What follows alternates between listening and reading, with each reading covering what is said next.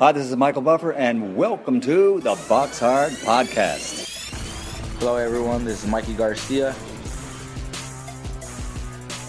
Yo, it's your boy, the odd guy himself, Malik King-Scott. Hi, I'm Charlie Edwards.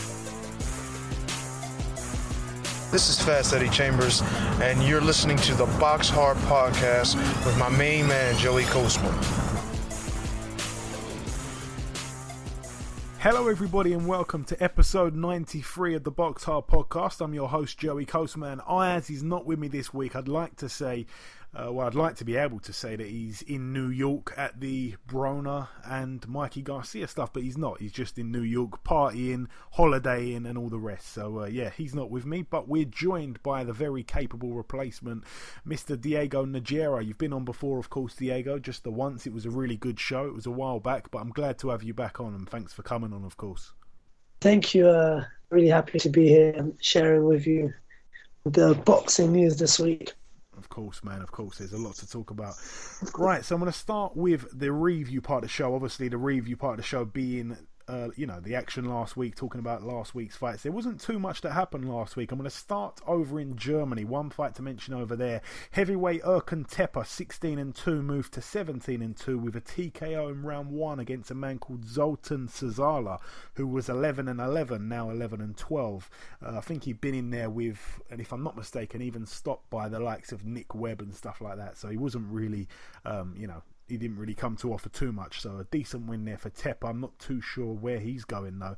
Uh, moving over now to Puerto Rico, Amanda Serrano, um, thirty-two and one. She moved to thirty-three and one. She's, of course, got one draw as well. A T K O in round three against Adina Kiss. Her record thirteen and four, now thirteen and five, and Serrano defended successfully her W B O World Female Super Bantamweight title. So very well done to her. I know that she returned home to uh, to Puerto Rico, and I think that, you know, her and her sister have got like a massive mural on the wall, like some, you know, some graffiti artist has drawn like a huge picture of both the sisters. So that was really quite cool. Um, all the very best to her. Moving over now to Mexico, one fight to mention on a card over there.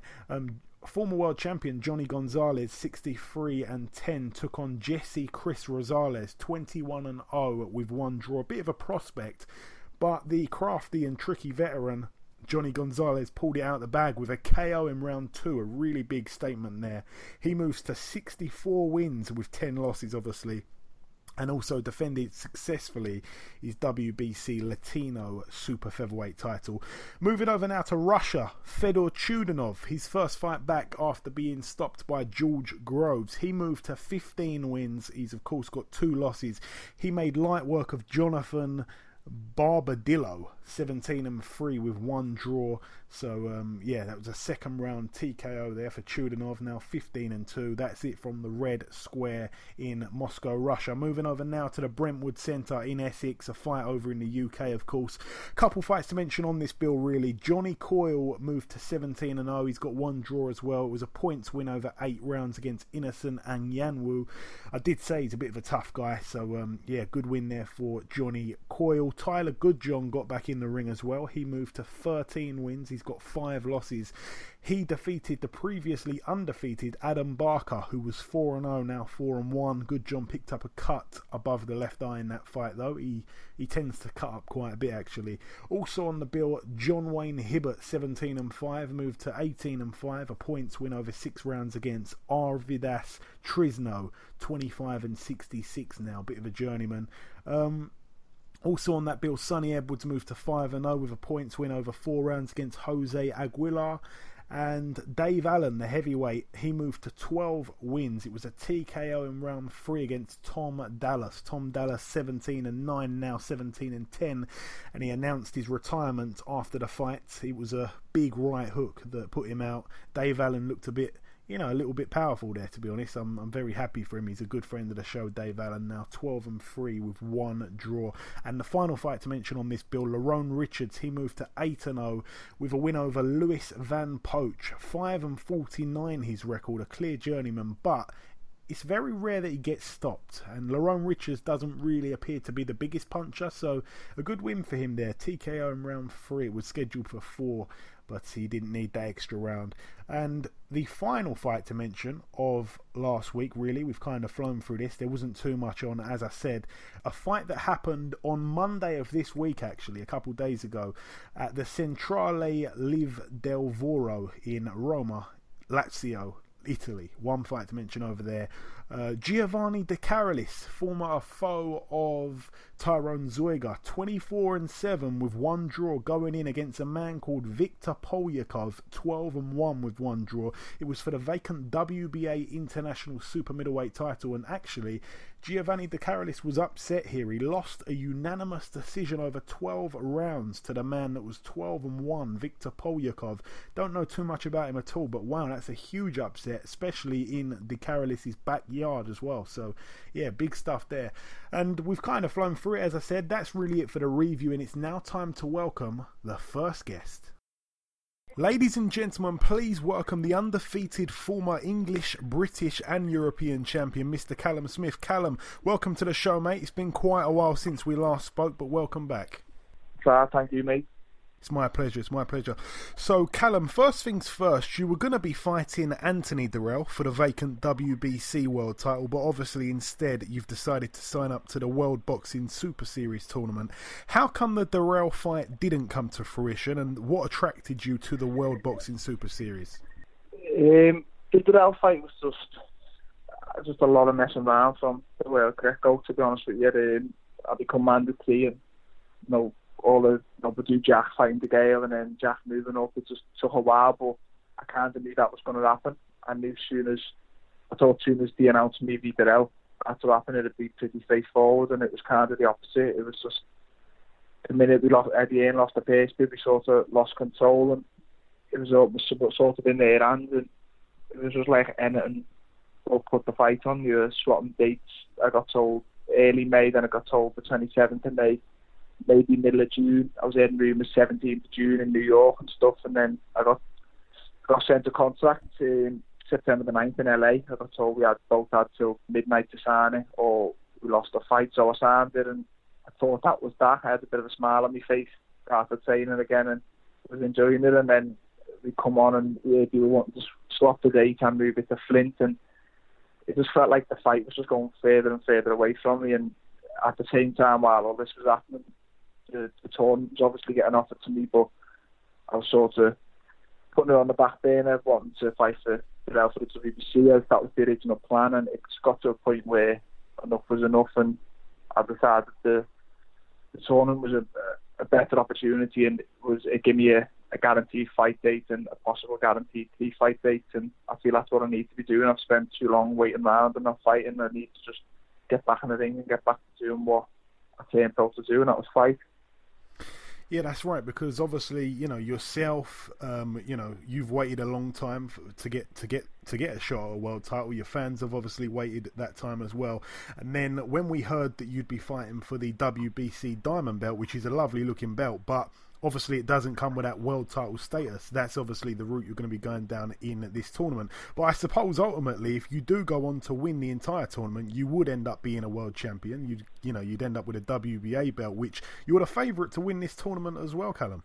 Yeah, that's uh, exactly. I think it's, you know, it's a gamble, but it's a gamble I'm confident will pay off. I believe if I didn't believe I was good enough to win the whole tournament, then I wouldn't have done it. I'd have just sat around and waited, and, you know, took the W B C shot. I, I chose the tournament because I'm confident I can win the whole thing, and by doing so, I become a world champion. Any, champion anyway, it might take a couple of fights longer, but you know, it's still the ultimate goal is to become a world champion, and this tournament still gives me a way of doing that. And obviously you chose to fight Erik Skoglund. That fight will happen on September the sixteenth at the Echo Arena. Uh, you'll be coming off of your longest layoff so far in your career also. Do you know much about your opponent, Callum? In many ways, he's a bit of a dark horse in this tournament. He could be the goods. Yeah, I've heard a lot of you know, a lot of people backing him saying he could be the dark horse and stuff. And to be fair, before the tournament was mentioned and he was in it, I hadn't seen a lot of him, to be totally honest with you, but obviously when I knew I was going to be second seed, we've done a bit of homework on the ball, and he's a good fighter. He does the basics well. He's kind of a good all-round, and he's obviously big for the weight. He's coming down from one seventy-five light heavyweight, but I just believe everything he does, I do that bit better. And I just think stylistically, to go on from these tall, it makes me stand up and box and use my skills more. And I just think it'll be more of a boxing match, which will show my skills more. So it, it was one of them. I haven't picked him saying he's no good and he's an easy fight. I don't think there was an easy one to pick out the four non-seeds. I just believe he was the best one for me stylistically. And you fought many good fighters in your career as a pro. Do you consider this fight as your toughest fight yet? Yeah, I think on paper, and as record suggests, he's a light heavyweight coming down. He's twenty-six and oh. He's got a few good wins on his record, and he had a lot of good rankings with all the governing bodies. So up to now, he is my toughest test to date. After the sixteenth of September, will he be?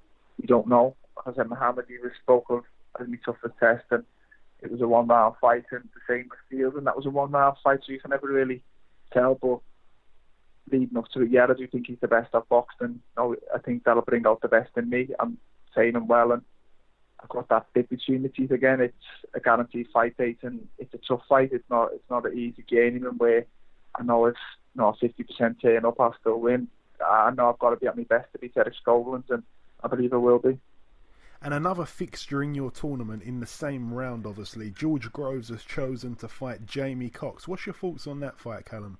It's, it's a good fight. I think Cox, Groves is obviously very good. He's a world champion. He's got what the other seven in the tournament want, and you know, I believe he's number one seed for a reason. But Cox has got a very good reputation in England, but he hasn't, he's never quite done it in the actual ring when it matters. A lot of them are sparring stories, and you know, I believe he's given a lot of good fighters a tough time in sparring, but he's been calling out for the big fights for a long time now, and you know, now he's got one, so he's got to deliver. I think it's a good fight, but I just think when we were all in Monte Carlo and size and everyone up, I think the size might be a bit too much between him and Groves. Groves is a big super middleweight, and I don't think Jamie is. I think he's more on the small size, although he may be heavy-handed.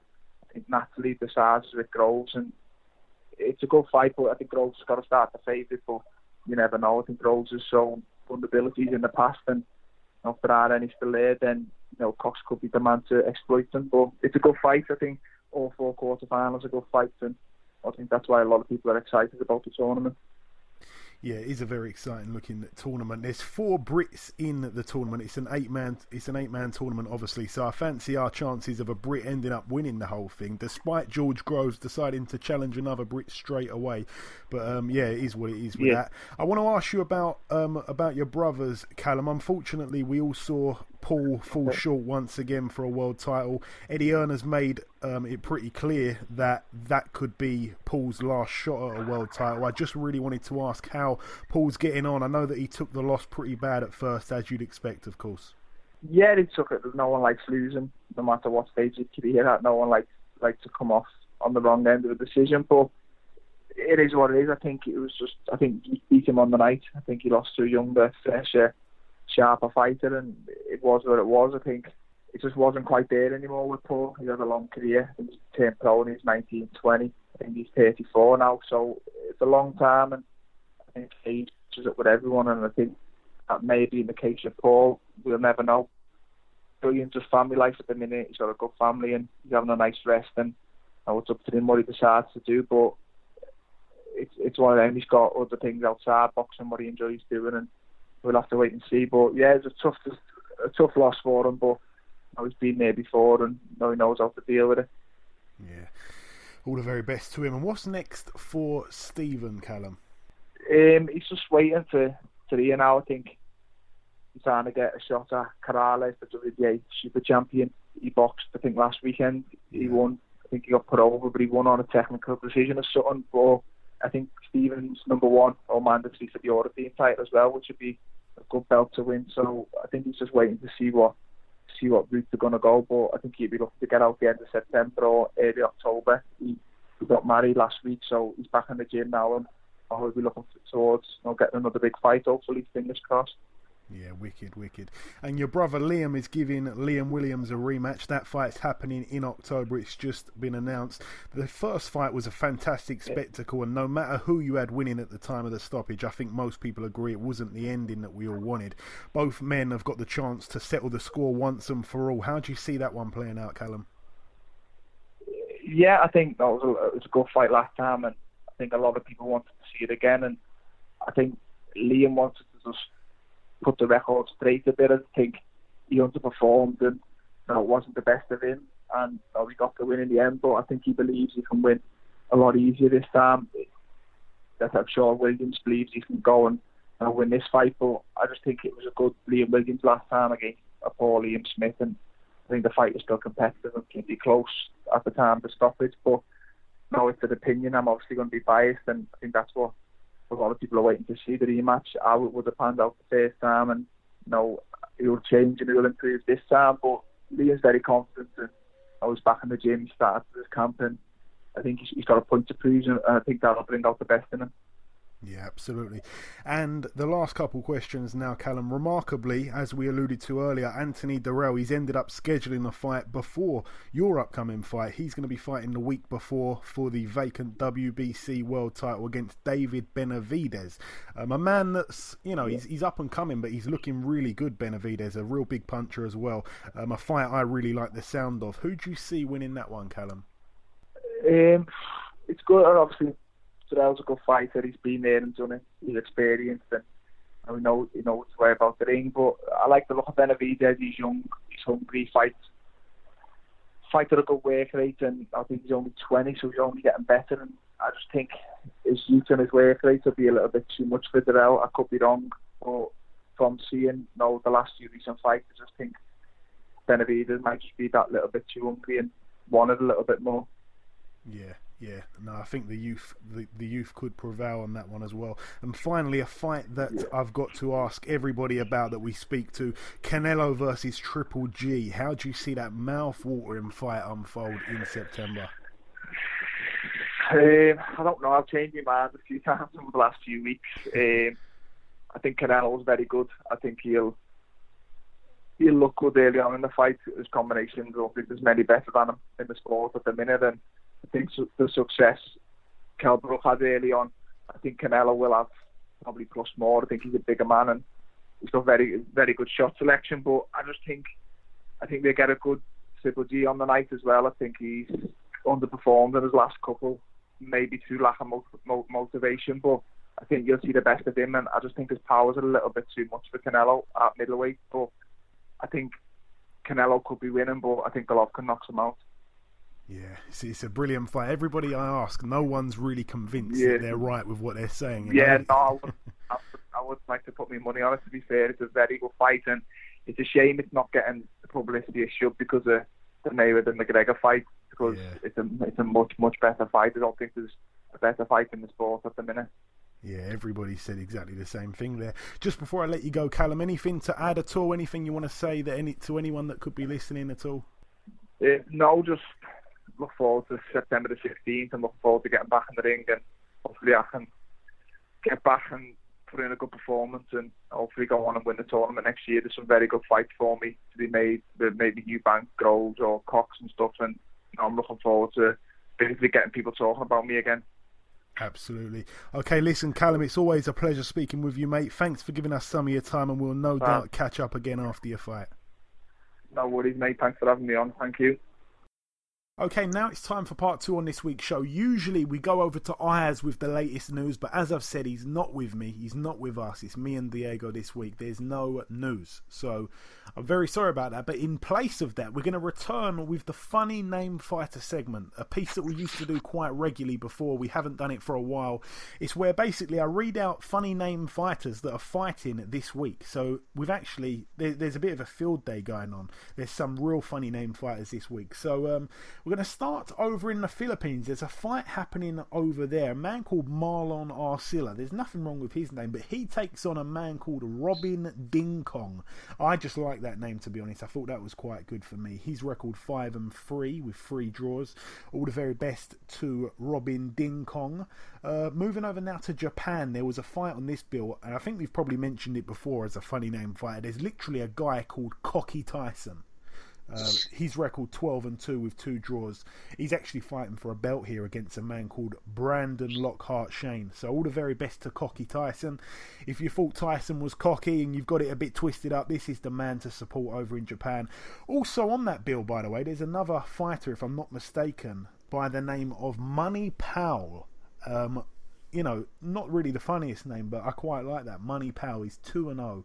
Uh, he takes on a guy who's zero and three, so all the very best to Money Pal. Moving over now to China, there's always something on these China bills. I do like to see some of the names on there. There's actually a guy over in China by the name of Wiley. Literally, Diego. The guy's name is Wiley, like the rapper, you know? Yeah.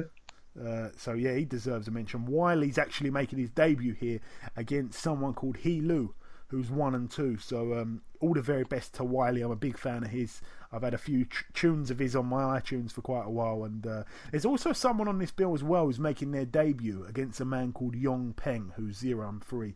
A man called Bangin Zhang, and I don't know what that means. That's probably some sort of uh, some sort of some sort of slang for something. But yeah, Bangin Zhang's making his debut. He gets a mention as well. Um, another one in Japan, actually. Another man making his debut. A man by the name of Hama Gorilla.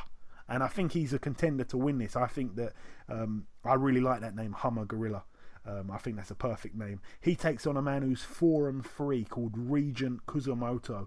All the very best to Hummer Gorilla in the incubation center in Japan. And finally, oh no, there's a couple. There's a couple of others.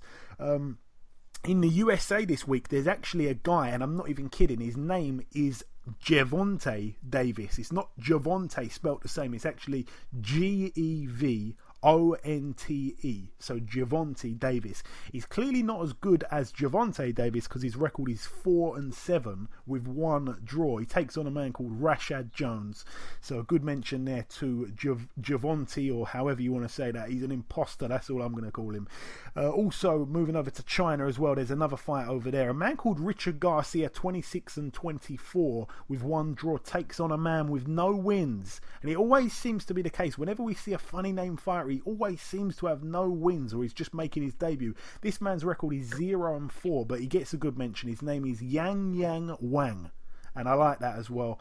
And finally, a man that I'm sure we've mentioned before, this one happening over in the U S A at the Boxing and Balls Outdoor Grounds. I like the name of the venue, and I like the name of the fighter, a man called Melvin Weaselboy. And I know it just it sounds like I'm making it up, but I'm truly not. He's one and oh. He takes on a man called Billy Martin, who's zero and one. All the very best to Melvin Weaselboy. Um, so, Diego, usually what we do is we kind of say who, you know, Who, which name we like best. So I'm going to come over to you. So there's the choices here. You've got Melvin Weaselboy, you've got Yang Yang Wang, you've got Gervonta Davies, you've got Hummer Gorilla, you've got um, Bangin Zhang, you've got Wiley, you've got Money Pal, you've got Cocky Tyson, and you've got one other that I... Oh yeah, Robin Ding Kong, who wasn't the best name. What one stands out to you? What one is the best name? Yeah, I mean, name. I've definitely got to go with uh, Cocky Tyson.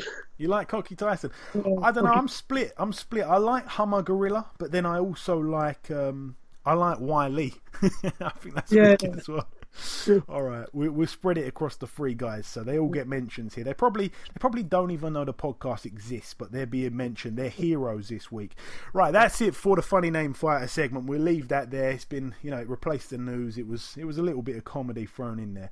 Moving over to the serious stuff now, part two, the previewing. There is one fight that's happening later tonight, so unfortunately we won't be able to talk about the result of it until next week, but it's a decent fight. It's happening over in the Hotel Jaragua in Dominican Republic, actually. Um, one fight to mention over there, Carlos Adames. He's eleven and oh. He was a decent amateur.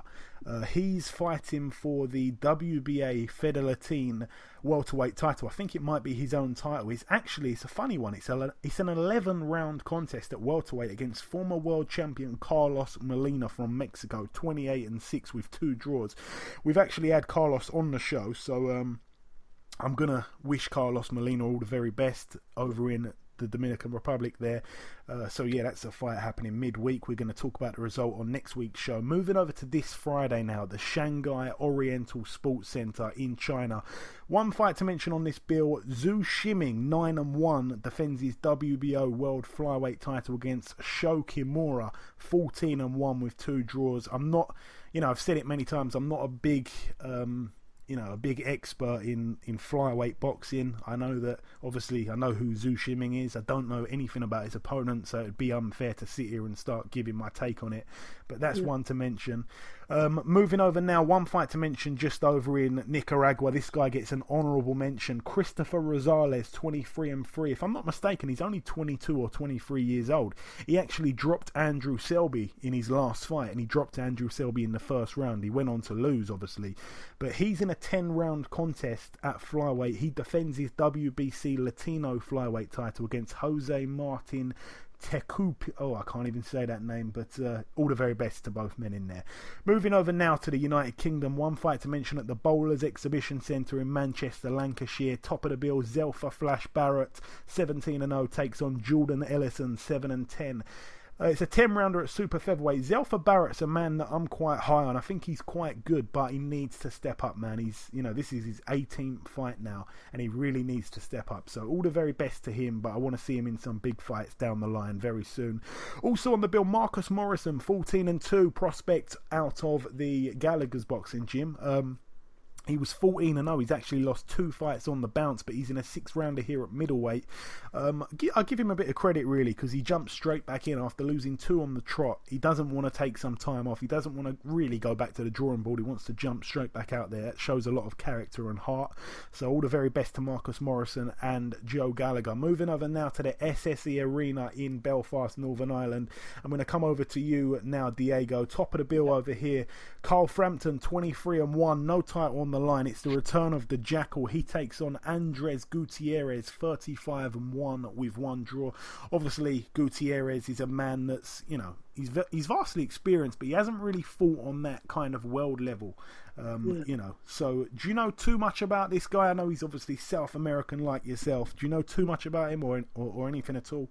Uh, to be honest, this is the first time I've actually come across uh, his name. Yeah. So I'm not I'm not too familiar with him, to be honest. All right, no worries. But, um, yeah, obviously it's going to be exciting to see Carl Frampton back in the ring. Um, you know, we want to see him back in the mix with the likes of Leo Santa Cruz and all that. So, overall, we're excited to see Carl Frampton back in the ring anyway. Yeah, definitely, definitely. It's going to be interesting to see. I'm sure he's made adjustments. It probably won't show in this fight because the styles are going to be going to be quite different and the quality of a, of a, of a opponent itself.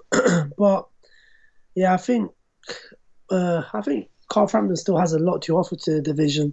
You know, he's a he's an amazing fighter, and uh, it was unfortunate the the way uh, Santa Cruz handled this whole, you know, because we were expecting him to give Carl Frampton back the rematch just as Frampton did, and uh, but I mean, I guess Frampton just has to work his way up again, and and so because he's already got the name, he's got the reputation, so he's just working himself back into that position, and and I'm sure he'll do great things just as he's already done.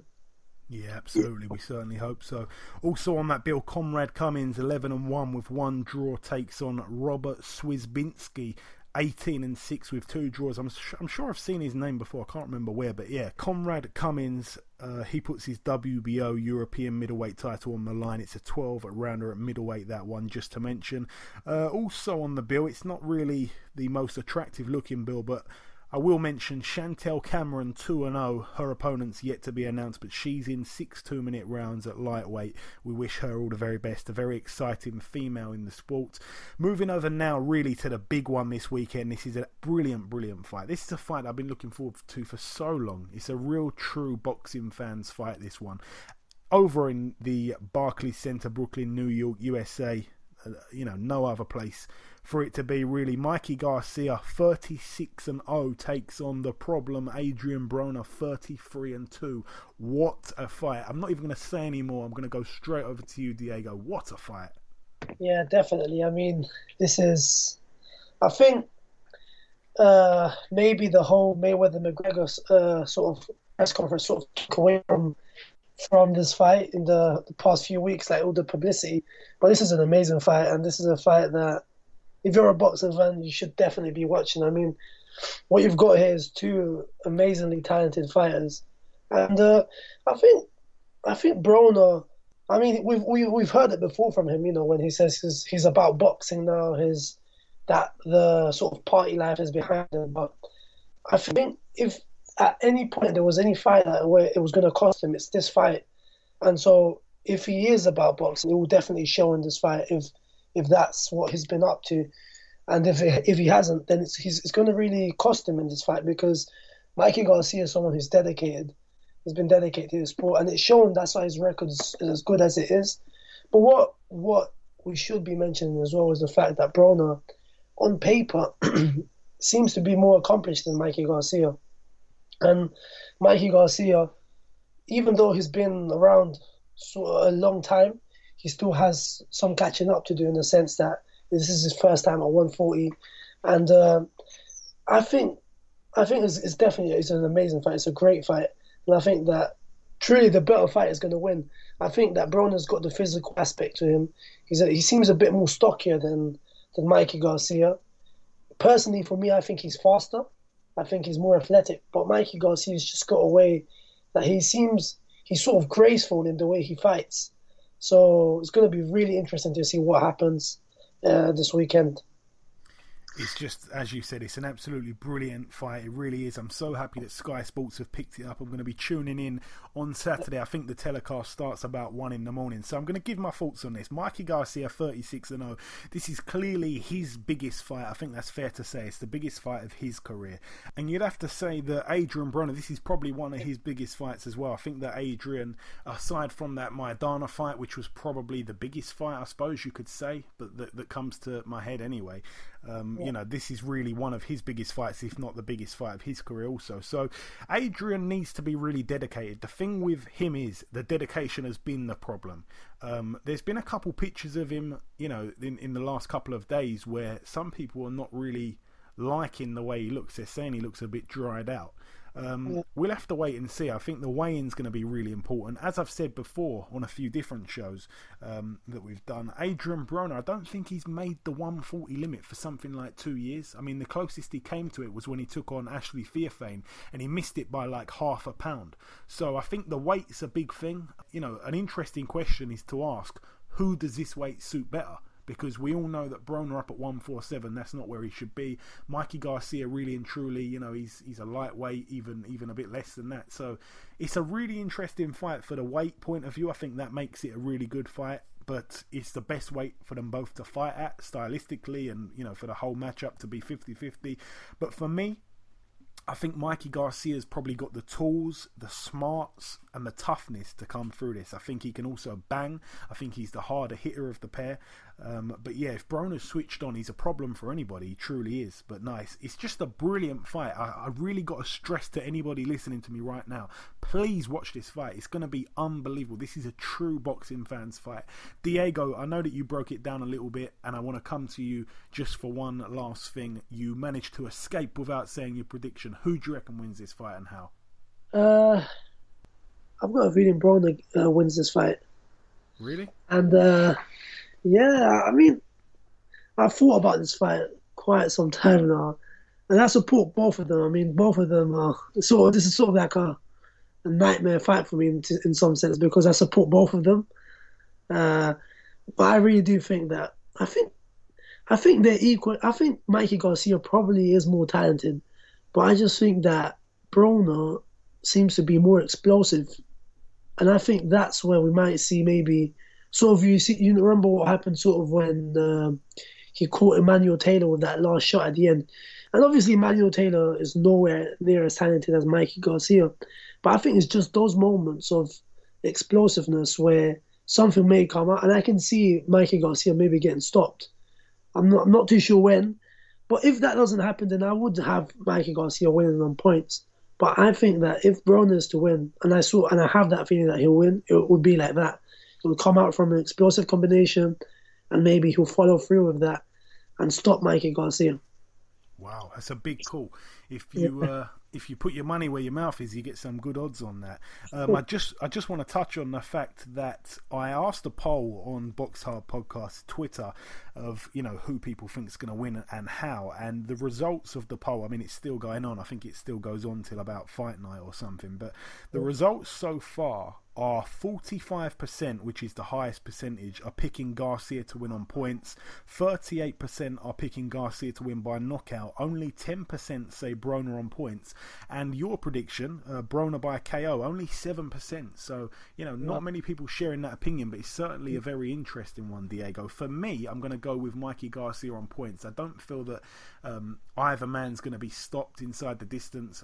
Um, you know, both men are very tough. Both men haven't been stopped. I think that Broner's very tough. Some people kind of knock him, you know, for being put down twice by uh, Maidana, I think, in that fight. And, um, you know, he come through the storm, really, with, with Sean Porter despite losing. So, yeah, I think both men are very tough. I can only see it going to points. But for me, I think Mikey Garcia is going to pull it out. But, nah, it just goes to show, again, for people listening, myself and Diego here, both completely seeing it from different aspects, both seeing different, uh, you know, ways that the other man can win the fight. So it just goes to show there, the proof's in the pudding. It's going to be a really, really good fight, very highly anticipated.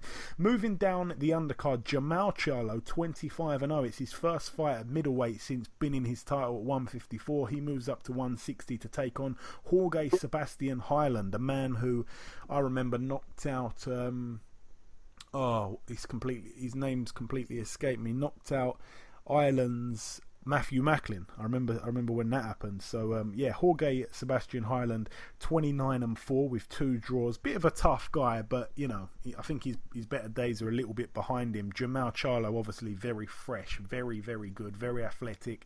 He's got a lot of power, and it's going to be very interesting to see what he looks like at one sixty. Um, do you want to add anything to that, Diego, at all, or should we leave that one, that one there? Uh, yeah, no, um, I am, I'm particularly interested, actually, in, uh, in Jamal Charlo and what he's got to bring to the middleweight division. Um, I was really, really, really, I wouldn't say surprised. I think more sort of, I think I, he caught my attention with the way he, he sort of beat um, Julian Williams. Because there was a lot, a lot of people who were talking about how he was ducking Julian Williams, how Julian Williams was going to be sort of this next uh, fighter. And I think he could he could probably still be, be it. But just the way he finished off, and with his brother as well, they've sort of developed a style where they they seem very powerful. And uh, I think only at one sixty, this can make him make him even make him even better. Um, maybe a showdown with Golovkin is out of the.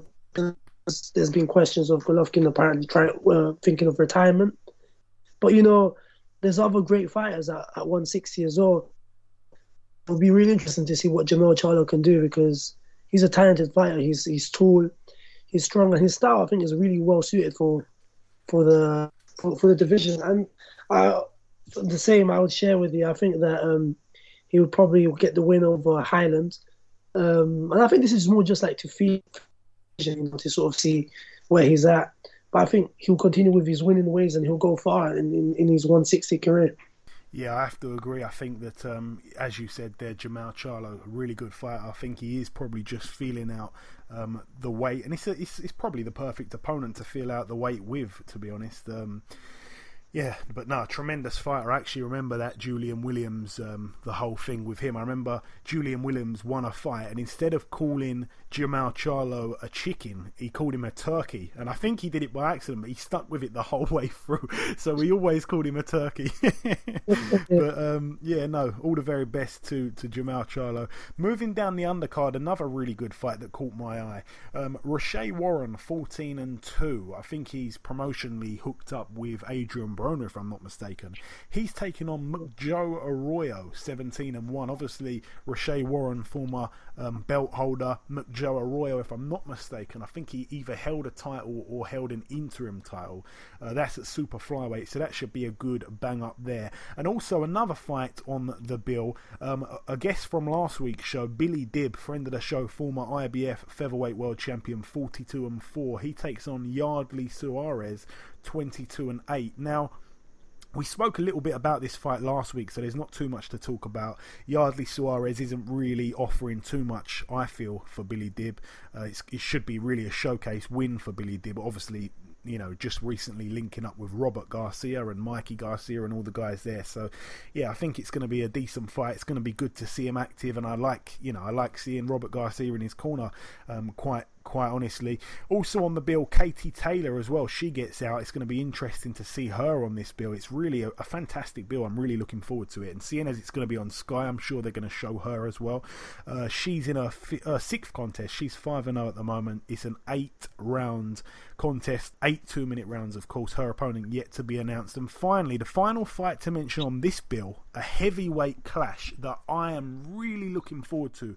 Both men have been on this show before. One is probably more of a friend of the show than the other, because Big Baby Jarrell Miller, eighteen and oh with one draw. He's been on the show once before, but Gerald Washington, eighteen and one with one draw, has been on quite a few times. It's a ten-rounder, this one. This is a really, really interesting matchup for me, because Jarrell Big Baby Miller has been making a lot of noise for a long time. He's been asking for a big fight. He's been wanting to take on the likes of Dillian White and et cetera, et cetera. Some people say he likes to price himself out of these fights, but he's been, you know, he's been asking, he's been calling for a big fight for a very long time, and he gets it here. He gets it in, um, if I'm not mistaken, in his hometown. He gets it also against an American.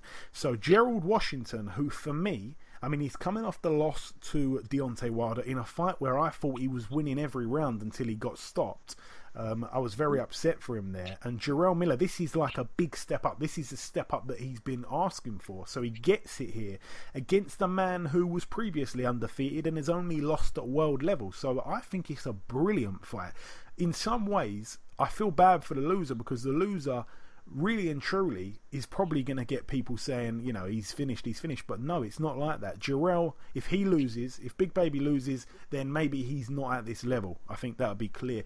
But if Gerald loses, then you just don't know what, you know, you don't really know how good Big Baby is. It's one of those fights. It's really, really, really good. I'm really excited for it, and I just can't wait to see it, to be honest. Anything you want to add on that one, Diego? Really good fight as well. Yeah, yeah, it's a, it really is a, it's a good fight. And uh, yeah, I think it is it's a difficult one to sort of give your prediction on, because Gerald Washington, despite him getting knocked out in his last fight, I mean, he really showed, he showed he's a talented boxer. And I think that any fighter who gets caught with a, with a, with a hard shot by Wilder will go down. So I haven't seen personally that much of Jarrell Miller. I've seen some fights. He looks okay. He doesn't look, you know, like, Uh, something like that's really eye-catching. Uh, Gerald Washington, what I, I really saw was he's got he's, he's a talented boxer. He's strong, and I think he's also he's got good. Uh, he's got he seems to be in good physical shape, and I think that th- that aspect and the fact that he's a good boxer may be the difference in this fight, and also the experience. Jarrell Miller, he's coming up. He's been you know he's been uh, asking for a big fight. Gerald Washington's been there. Whatever happened, he's already been there. He's experienced the the environment. He knows what it's like. He knows the whole the whole week into the lead up. He knows how to conduct his camp for a, a massive fight. So I think that personally, I'd say Gerald Washington would uh, is gonna get the win. But even if he does get the loss, I mean, I think that he, he's still a talented fighter. And he's got a lot of things to to still give in this in this boxing game. So yeah, that's what I'd say. Yeah, um, I think Gerald's definitely taken this fight very seriously as well. I remember we've had him on the show a few times. We actually had him on fight week of the world title fight against Wilder. This time I tried to speak to him and he basically said, look, you know, I'm really concentrating on this fight. I don't really want to do any interviews until after the fight. So that kind of told me something. He's really, um, you know, really dedicated, really motivated for this fight as well.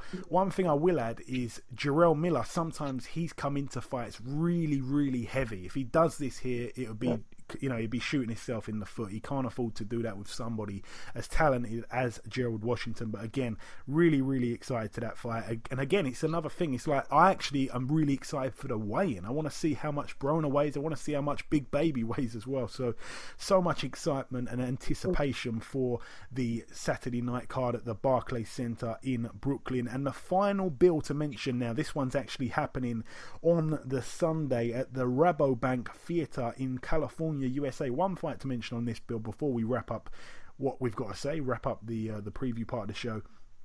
Victor Ortiz returns to the ring after, well, let's be honest, after quitting a little bit against Andre Berto last um, I think it was April of two of two thousand sixteen.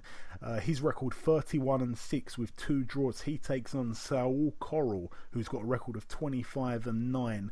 Um, Corral's not really, you know, he, he doesn't offer much. He's not really a great fighter. He's lost against some fringe kind of guys, and um, Victor Ortiz, in truth, should win, but you just never know what you're going to get with Victor Ortiz. He could fight really well, he could knock someone out, or he could quit. Like, it, it really could go either way. So, um, all the very best to Victor Ortiz anyway in this fight, I suppose. It's a ten-rounder at welterweight, that one. And, um, yeah, that's really it from California. That's really it for the previewing. We've done the reviewing. We haven't done the news, unfortunately. We did the funny name fighter segment. I hope you guys enjoyed that. And of course, we've just finished there with the previewing. The last thing to do before we wrap up this episode is, of course, to welcome guest number two.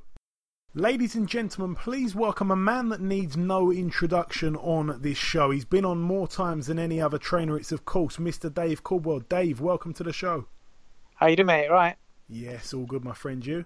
Yeah, very good, mate. Very good. Excellent, excellent. So, Dave, we last spoke on this show about ten days before Hay versus Bellew, and I can't believe it's been that long. So it's only right to start, really, by saying congratulations on that win. What a fantastic night it was for you and Tony. It was. It was, uh, it was a great night. Very, very satisfying. Um, you know, there was a lot of stuff that went on beforehand, and it just made just made that night even, you know, even sweeter. Yeah, of course. One thing that shocked me, now I consider David Hay a very accurate puncher. I don't really consider Tony Bellew a really elusive boxer, but Hay was missing by miles at times, and it was a little bit embarrassing, actually, the, the way he was missing. Yeah. Tony was making him miss um, a lot in that fight as well. Yeah, it was, yeah. I mean, listen, there's there's, there's two things that, that lead to that. One, you know, both things we prepared for. One, you know, the, the game plan and the tactics that Tony employed, Um, the defensive moves and, and the the boxing ability that it showed in that fight, and then two, we knew that David Hay wasn't the David Hay that, you know, in the old days as a cruiserweight. You know, the the fast, sharp, um, accurate fighter that he was. You know, and we said that in the build-up, and you know, we we got mocked for it. You know, I remember when, you know, people saying, "Oh, how, you know, just how do you expect to win this fight? You know, there's no chance that Tony's going to win." And you know, in a few interviews, all I said was, listen, what's going to happen when, you know, early doors, David Hay's missing, and he's missing, and he's getting touched back, and he's missing, and then it becomes a fight, you know. Um, and I also said, you know, will, will, he, will his body be able to fight? We don't know that. He doesn't know that. And, you know, it's not like, you know, we we, we said it was going to be the old David Hay that was knocking everybody out and being fantastic. David Hay's been inactive, and he's been, you know, he's... he's, he's he's a completely different fighter to what he was, and you know, we was aware of that, and, and we said that in the build-up. There was no shock to it, and there was no shock to how the fight panned out. I said beforehand, you know, the early rounds was just about, you know, taking more steam out of him and, and making him miss and, and getting frustrated, and that's what was happening. Yeah, you certainly did say it. I remember you even saying it on this show. Now, since then, Dave, despite the result, a lot of people believe that if David Hay is fully fit and doesn't get injured, he would win the rematch. What's your thoughts on that? Yeah, but that's like, you know, you can say that about anything, about any fight. If he did this, if he did that, if he didn't do that, he'd have won. If he didn't do that, he'd have won. It is, it is what it is, you know. People think that if, if Joe Cortez hadn't have jumped on Ricky Hatton's back all the way through the fight, then he'd have beaten Floyd Mayweather. Would he? Who knows? He'd, you know, it is what it is. The fight's the fight. Fights get won on a cut eye. Does that mean that that fighter that won the fight, that cut the other guy with a punch and whatever, does that mean that, that he doesn't deserve to have the accolades of a win? You know, fighters get won on, a, on an injury. A fighter, you know, pulls out of an injury. People just, you know, that's part of boxing. Once you get in that fight, a fight is a fight. What you, you know, it, it comes down to ability, comes down to strength, comes down to physical capabilities. If your body can't handle what you're supposed to be doing, that's part of the fight. That's the fight. You know, it, like I said, fighters lose, lose, and then they, oh, you know, I broke my hand in the second round, like, and I couldn't get going. Oh, it got a broken jaw. Yeah, we, and they get a pass for that. You know, well, it, it's, it's part of it's part of the you know it's part of the game. If it is what it is. You know, and, and I'm not really bothered about what people want to go on about, whether, you know, they've all been negative. Bottom line is, Tony wasn't supposed to get out the first round or the second round. And that's what everybody was saying before the fight. As soon as David A hits him on chin, he is done. He's been taken out. He's not getting out the first two rounds. Let's make this clear. When David A had two legs, and he was fine, and he was loading up, and he was firing them bombs in, he touched Tony on the chin. He landed a few times on that chin of Bellew's. You know, the chin that's supposed to be letting him down because he got stopped against Adonis Stevenson, so how can he take David A's power? You know, that same chin. And he took those shots. So it's not like he never got... I understand if he never got touched all the way through the fight, and then, boom, leg went, and, and that's it, we got look at it. But it didn't. You know, and that's that's what I'm saying, is some people, they're, they're a little bit blinkered in, in the fight, you know, and, and that's how it is. It, it is what it is. Bottom line is, Bellew got touched on the whiskers, and he took the shots, and it came straight through the shots. It was never wobbled, it was never in trouble. Um, and, and we won the fight, and that's what it is.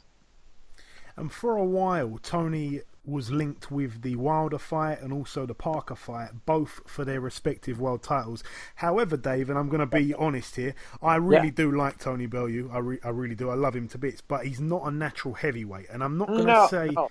I'm not going to say he could, he couldn't beat Parker. I'm not going to say he couldn't beat Wilder, but these guys are six seven. They punch harder than Hay. Well, in, no, in, no, in Wilder's no, you're, you're case, they do. The- You're wrong there. One on. man's about six seven, six eight. Wilder's six, Wilder. Yeah, he's six and, seven. And, and Wild Wilder's the one that we said no. As soon as they came face to face, no, it's too big. Joseph Parker is an inch taller than Tony Bellew, and they've met face to face. And I'm telling you, he is not a massive heavyweight. Face to face, they've met, and we've seen the size where when they've squared off together, uh, when they've stood with each other, and he ain't no giant. You know, he's yeah. an, you're talking about a guy that's an inch taller than Tony Bellew. You know, yes, yeah. he's got, you know, yes, he's a he's a heavyweight, but also he's very green, and he's not, you know, he's he's not the best heavyweight out there. Now, when you're talking about a Wilder, an A J, you know, a, a Tyson Fury, they're giants, they're big, big men, and that's I, I completely agree with you. Tony Bellew is not a, an heavyweight, you know, not not to compete with the super heavyweight division, but Parker's not a big heavyweight. He's not a giant, and so therefore it's it's not as, as big a fit, um, physical disadvantage as what you'd expect. Listen, he was supposed to get blasted out by, by David A, and he didn't. And yes, David A did hit him on chin. And does does Parker hit harder than David A? I don't think so. No, no, I, I don't think so on his point. I, I'll focus on the Wilder bit. Obviously, as you said there, Wilder being six seven, a big puncher, probably a, yeah, a bigger big. puncher than, than, than Hay. Yeah, that fight, in a way, I was glad that fight didn't happen because yeah. I felt that, you know, I know that Bellew's upset the odds many times, but he would have been yeah, an underdog yeah. there. And for me, yeah. I feel that if he would have lost the fight before taking on Hay in a rematch, I don't think that fight sells as well. I don't think it, that fight gets as much money as both men deserve. Yeah, yeah. No, I, I, as far as the, the the Wilder fight is concerned, that was a fight that I never wanted, you know. And I'd said to Tony, you know, I, because I've, you know, I, I have I've worked with Deontay Wilder for three weeks, you know, when we had him over sparring for David A, you know. So I've worked with him. I know how big he is, how tall he is, how rangy he is. It's, it's not. Listen, he isn't the best heavyweight out there. He's not, you know, technically he's not great. He's, he's like his name. He's very, very wild. But if he catches you on the end of those levers, it's good night. The guy can punch. And the you know, like you say, giving up that that natural size, the height, the reach, the longevity, that is too much of it. For me, that'd have been, you know, a very, very dangerous fight. I'm not saying we couldn't have pulled it off, but the the chance of that, for me, being honest, Tony would have been a massive underdog in that fight. In in his mind, listen, you talk about fighters that were getting away. In his mind, he believes he could beat uh, uh, Wilder. But then they met up, and he realised just how big the man was and how difficult a night that was. Giving up, you know, going in with somebody that, that punches as as hard as him, you know, as a natural heavyweight. And he was like, no, he, he understood that and he got that, and that's why, you know, we haven't pursued the fight with, with Wilder. We're not, you know, we're not stupid. It's just like, you know, he, he's got no intentions of, of shouting at Anthony Joshua. You know, he's not he's not an idiot. And you know, once he saw the physicalities of Wilder up close and personal, then, you know, you've not heard him mention Wilder since. So that fight, that's that's put to bed. That's got, you know, that's got nothing to do with it. Yeah. Yeah, no, and like I say, um, you know, you you can't blame Bellew for believing he can do all these things, because he's really yeah. upset the, uh, the the apple cart many times. Now, we've all seen Hayes making really good progress. You know, he seems like his legs, yeah. you know, he's been working on it. Fantastic, is, yeah. Is there a deadline that the rematch has got to be signed before Tony moves on, Dave? Well, yeah, if we if we make if we make another fight, I mean, we're getting to the point now where we're like, well, like, next you know next couple of weeks we need to we need to really. sort something out, um, you know, and, and decide which way we're going to go. And he's got, you know, there's there's the options that are there. So, you know, it's, it's let's let's see which way it goes. Moving on to a couple of your your other fighters now, Dave. Gavin McDonald got a win the other week. Good to see him back to winning yeah. ways after losing uh, yeah. his world title shot. How's he doing? Yeah, good. You know, it was it was obviously the disappointment. Um, initially, that he, he felt in losing his world title shot, but realistically, you got to look at you got to look at Gavin McDonald and say he did really, really well to, to get a world title shot, a W B C world title shot, and to, to put up such a good fight, especially down you know down down the stretch of the fight, it come on really, really well. Um, it's just Vargas was too good for him, you know, just too good, too experienced, just the better fighter, um, you know. Um, and and as far as Gav's concerned, it's a case of rebuilding. He's come back with a win uh, on a small show, getting you know getting getting the, the rust off and getting that loss put behind him. Uh, put up a good performance as well, and it's about moving forward now. And then you know looking at uh, another big fight, um, September October, October time, and then you come through that, then you can start planning for another crack. You know, there's no point in trying to get him into a, another world title shot as soon as possible. He lost. Uh, against Vargas because it wasn't that it wasn't good enough, and also still the the things that we're trying to work on in the gym, the mistakes that he keeps making, cost him in that fight, and he realizes, wow, yeah, I get it, you know, and and, and now I need to work harder on those those faults that I've got in order to, to compete at world level again. So there's no point in rushing him straight back into world level. He needs a couple of fights to to to improve. Um, not against Germany. He needs a, you know, he needs another a, a real fight. You know, um, whether it's a European or uh, or a domestic or top domestic European or, or fringe world title level, uh, world class level. He needs another real fight, and if he comes through that, then you know you've earned another shot at, uh, um, at going planning for another world title shot. But you know, I, I would say everything goes to plan. Then maybe the end, you know, towards the end of two thousand eighteen. Um, that's when you'd be ready, you know, both, you know, with, with more experience and, and more uh, education in the gym, then maybe he's ready for another assault on a, on a world title. Yeah, we absolutely wish him all the very best. And when we last spoke, you were quite honest about David Price and where his future lays. I haven't heard anything since then. How's he doing? What, what you know, do we know what's next for him? Um, well, I'd said, I'd said after that fight, you know, I, I spoke to him and, and I'd say, as far as I'm concerned, I, I don't think that he should he should box again. Um, I, I'm since then I've not had anything to do with him boxing wise, and, and so that's not really any of my uh, any of my business really. What he chooses to do, um, he knows my opinion. Um, I'm I'm you know I'm friends with him. Um, we've been in touch. I mean, I've not spoken to him about boxing at all. It's just because how we met as family, everything good, um, and that's it. Um, You know, I've got no, I've got no interest in talking to David Price about, about boxing at all. To be honest, um, what he chooses to do, if he chooses to carry on or not, that's that's down to him. That's his, that's his career. And I'm, you know, I've got no right to tell somebody to pack up. All I can offer is my opinion, which I have done. Yeah. Fair enough. And also, um, a fight that we all knew was a pretty close fight is happening again. Jamie McDonald giving Solis a rematch. Now, I said it on the podcast the other week that when it got announced, it just goes to show the character of Jamie Mack.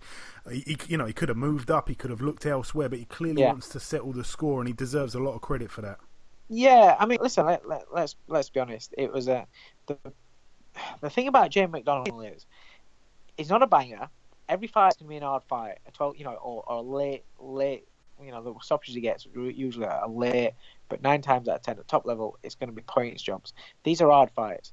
Now, the guys at the at the lower end of the division, something like Jamie McDonald does never get the, the respect, he never gets the exposure that his accomplishments in this game deserve. you look at his achievements and who he's beaten in his career, he, he's, he's got a fantastic resume. Now, he doesn't get the respect and he doesn't get the, the exposure. So the one thing that he needs to get is he needs to get the money. So the problem is, he, he you know, it was a very, very close fight against Solis. People like to batter us and slag us off and say that, that we we robbed Solis. You know, I I thought going into the fight on the night, I thought it was down to the last round. I thought we won the last round. But it's a close fight. That means it can go either way for me. Now, when when the scorecards were being read in the ring, because I only thought we nicked it, when they read out the scorecards, I thought we'd lost it. And then when they, they gave it to us, I thought, I, my, my initial reaction was, wow, that's bad. I knew we was going to get loads and loads of crap because of the judges' scorecards. Now, that's nothing to do with us, you know. It, Jamie went in there and, and he boxed and he he, he kind of like, um, uh, he stayed on the ropes too long. Um, it didn't um, uh, it didn't do what it was supposed to do in the fight. Now, he understands that and he knows that. And the thing about him is he's absolutely gutted by the response he's had. You know, because this is a kid that, like I said, he doesn't get the respect that he deserves. And then on the back of that, the respect he had kind of was gone from a lot of people. And we understand that. So Jamie wanted initially to fight Solis straight away. Now, the problem is a promoter's not willing to put a fight on that doesn't financially make sense to him. And, you know, Ed, Eddie was looking at it and he was like, listen, the numbers just, I don't know where I can put this fight on. The numbers don't stack up. Um, you know, Jamie's not going to take a big pay cut to, to to have a fight like that, a life and death fight um, like that, when there was another fight on the table, which we was offered, uh, which was the Paul Butler fight on a Warren show, which was going to pay him like a lot, a lot more than a rematch against Solis. Like, you you can't understand that when, when these kids are fighting, they're putting their lives on the line. They deserve to be getting paid to the max that they can do. Now, Jamie's only got a few fights left.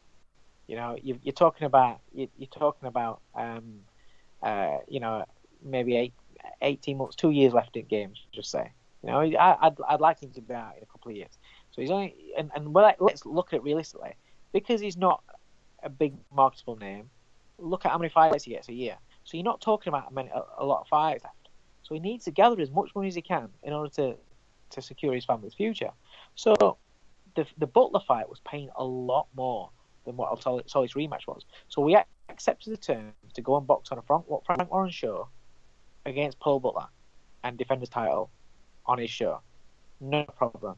So Solis was happy for us to take that fight. So it's it's it's not like we'd shafted Solis. We, Solis was happy for us to take that fight. We agreed out of out of our money to out of Jamie's money, he was going to pay Solis a step aside fee, and Solis was happy with that. And then after Butler, the winner has to fight Solis. So Solis gets his, his shot, not a problem. And Solis was happy to sit there and wait. So it's not a problem as far as Solis is concerned. We haven't shafted him. He's getting paid for sit, sitting at home and watching it, and he's guaranteed the winner. So he's going to get his rematch. So we waited on that fight. Initially, Jamie's broken his hand against Solis. So he wasn't ready to, to start training again until April. So he's training for April, from April. We're expecting uh, the date in June. It, it ended up where we got a date in July eventually. And then the day after we got the date in July, the fight gets cancelled. The show gets cancelled. So we've scratched that. We're not even going to bother trying to chase um, uh, Butler on their show again. So we've turned around straight away and said said to Eddie, I've said, listen, forget about trying to rene- renegotiate a date for Butler. Just go and get Solis. Jamie was fed up because he waited all this time and dates getting pushed back, pushed back, pushed back. And he was like, no, he said, let's let's just go and do Solis. It's going to always do Butler another time. So that's when we informed W B A, yes, we're, we're willing to do it mandatory now. There's not going to be an interim fight. Off it goes. There you go. They put it out to purse bids. That's, that's what happened with the fight. Eddie's got the date. We'll, you know, it'll be, it'll be announced very, very shortly, and so we're gonna have the rematch with Solis. So, long story short, it's it's you know the fight's happening, and people will, will now be happy to see that you know people, there's people that are British that are there that Jamie McDonald's never done anything wrong, and people that are out there tweeting and saying, "I hope he gets smashed because he got a decision last time." That's just wrong, man. It's just nothing. That's nothing to do with this kid. This kid's not not had, had the breaks, not had the exposure, not had none of that, none of big backing, and you know he, he won a close fight, and people want him to get smashed. You know, it's just it is what it is. So that's that's why Jamie's just all about the money. He wants the biggest paydays out there, um, and you know he, he doesn't feel as though he's ever going to get respect. You know, um, and it's it's a shame. You know, it is a shame because his his talents deserve it. I mean, I'd I'd like him to, to fight Solis, beat Solis, and then step up to super bantamweight. Because I think you're going to see the best of him at super bantamweight. That extra four pounds, I think you'll see see the best of him. Yeah, because obviously, you know, the the recent signing just this week, Paul Butler's now joint Matchroom. It's a great time yeah. to be a bantamweight. Obviously, you've got, um, you know, the Lee Haskins fight was there for a while now. He's been beaten by Ryan Burnett. Yeah. Ryan Burnett's also with yeah. Matchroom. There's so much right now at world yeah. level, really, for, for bantamweight. But do you see his future not a bantamweight then? You reckon he'll move up to super? It'll be a shame, really. Yeah, but what you've got to remember, he's getting older and he's, he's massive. He's bigger yeah. than all them guys you're mentioning. You know, yeah. these are little guys. You know, Ryan Burnett's probably about my height. You know, he's no taller than me. You know, you, you're talking about small guys. Paul Butler, again, he's yeah. a small guy, small, thin guy. You know, Jamie McDonald's got wide shoulders, he's a big kid. For for him to get down to bantamweight, it's very, very hard work. Now he's doing it, and he's managing it, and he's performing well, but he's going to perform better with an extra four pound on him. And he's coming into that age now where you know, the little guys, they, they, they age quicker than the bigger guys. And that extra four pound on him, it's a case of where, you know, you're going to you're gonna see the best of him and it's going to prolong his career. So for me, I would rather him move up as soon as, I've been saying this for the last couple of years, I want him to move up as soon as possible. And, you know, uh, the, the paydays at bantamweight have to be more than worthwhile for him to stay at, at bantamweight. And that's, you know, that's how it is. Yeah. And finally, I think I have mentioned all of your fighters now but one, Mister Anthony Fowler. He was on the show a few weeks ago. He said that when you both met, you seemed to click pretty much straight away. How's that assignment working out for you, Dave? Yeah, very good, you know. Um, I had no intention of taking any more fighters on. Um, I had no intention when Fowler sent me a message, I think it was in L A, um, and he sent me a message saying, you know, he'd like to do a training session with me. The only reason why I said, yes, all right, um, we'll have a chat, was because, again, same as the other guys that I work with, because the the, the mates, you know, Fowler I've known for for a few years now, uh, he used to come to my to my shows that I was putting on. Uh, in fact, we sponsored him for the Commonwealth Games. Um, so I've known him for a while, but I had no intention of training him. Um, and then when we when we spoke and we had the chat, and And I realised that he isn't what he comes across sometimes on Twitter. I thought he was going to be big-headed, um, a bit odd to, do, to deal with because I thought he'll think he'll, he knows it all. He's had two hundred nine, two hundred ten amateur fights, you know, Commonwealth gold, World, World Championship bronze. I thought he's going to be thinking that, you know, I've done this, this, this. Why do I need to change? But do you know what? His first chat, when I told him exactly what I thought about him, uh, faults-wise, Um, he completely agreed, and he, I just thought this kid's got the got the right attitude, and you know he's proven me one hundred percent correct. And I'm you know I'm so glad that I agreed to work with him because you know he might not be the most naturally gifted fighter you know out of the Olympic crop. He might not be the most skillful out there, you know, um, and slick. He's, he's more. He's come through on his toughness and his grit and his determination and his will to win and his dedication. But he's also got a brain that's willing and accepting to learn new things. And he understands that he can't just walk through three and four punches each time just to land one. And so he's refining himself and we're working a lot in the gym in order to improve his game, his all-round game. Um, and trying to get him to stop loading up on single shots and you know, he's coming along. He's coming on really nicely. Um, you know, it's early days yet, but he's doing everything that I'm asking him to do. Uh, it's a pleasure to train with. Uh, we have some great banter. He's a good lad. He reminds me very much in the gym with his discipline and his dedication in the gym of Tony Bellew, and that I can't, you know, I can't um, praise enough because there's not many fighters that have got that same will and, and drive and determination in the gym when they're tired, when when, when things aren't right, and, and you know they just want to get the job done no matter what. And he's got that attitude, and he's, you know, he's, he's a pleasure to work with, and I'm enjoying it. I'm enjoying seeing him progress. You know, it's early days, like I said, but you know, he's a, he's a kid that's willing to learn, and anybody that's willing to learn that also has that, that background that he's got, you know, as far as an amateur career is concerned, they're, they're going to be a dangerous proposition in the pros, definitely. Yeah, he's certainly one to watch for the future, Dave. Now, two fights to mention just before I let you go. Two fights I want to get your take on.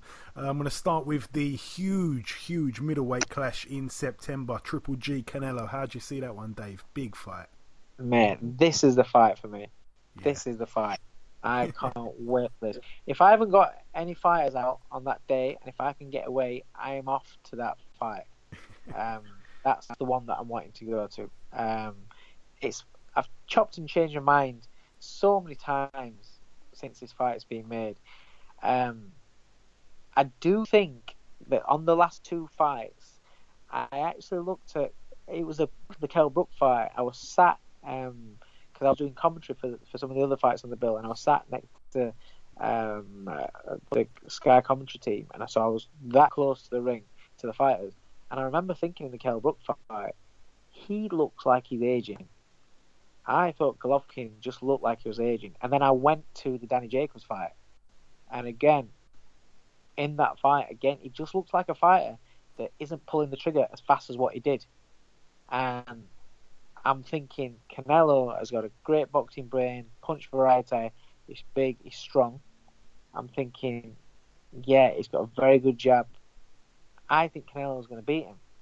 And then I see him stood face to face, and then I didn't realise just how big Golovkin was. So Golovkin, Golovkin being bigger again on, on Canelo, I'm thinking, wow, I didn't expect that. So I had a little wobble. I thought, oh, maybe, you know, and if Golovkin catches him, and but I'm still, I'm going to stick to my guns. I do think Golovkin is is aging. I do think side people forget he's thirty-five. He's he's come along late, and you forget he's actually thirty-five years old, um, and he had a lot, a lot of amateur fights. You know, um, so maybe age is catching up on him, um, and I just think I just think time is right. I think Canelo's a, like I said, he's got a great boxing brain. I think Canelo's going to probably beat him on points, probably, but I'm not confident at all. But I can't wait. Either way, uh, you know, I'm a fan of them both. I just want it to be a great fight. I don't care who wins. I just want it to be a great fight. I want to see a great fight because it's a great matchup.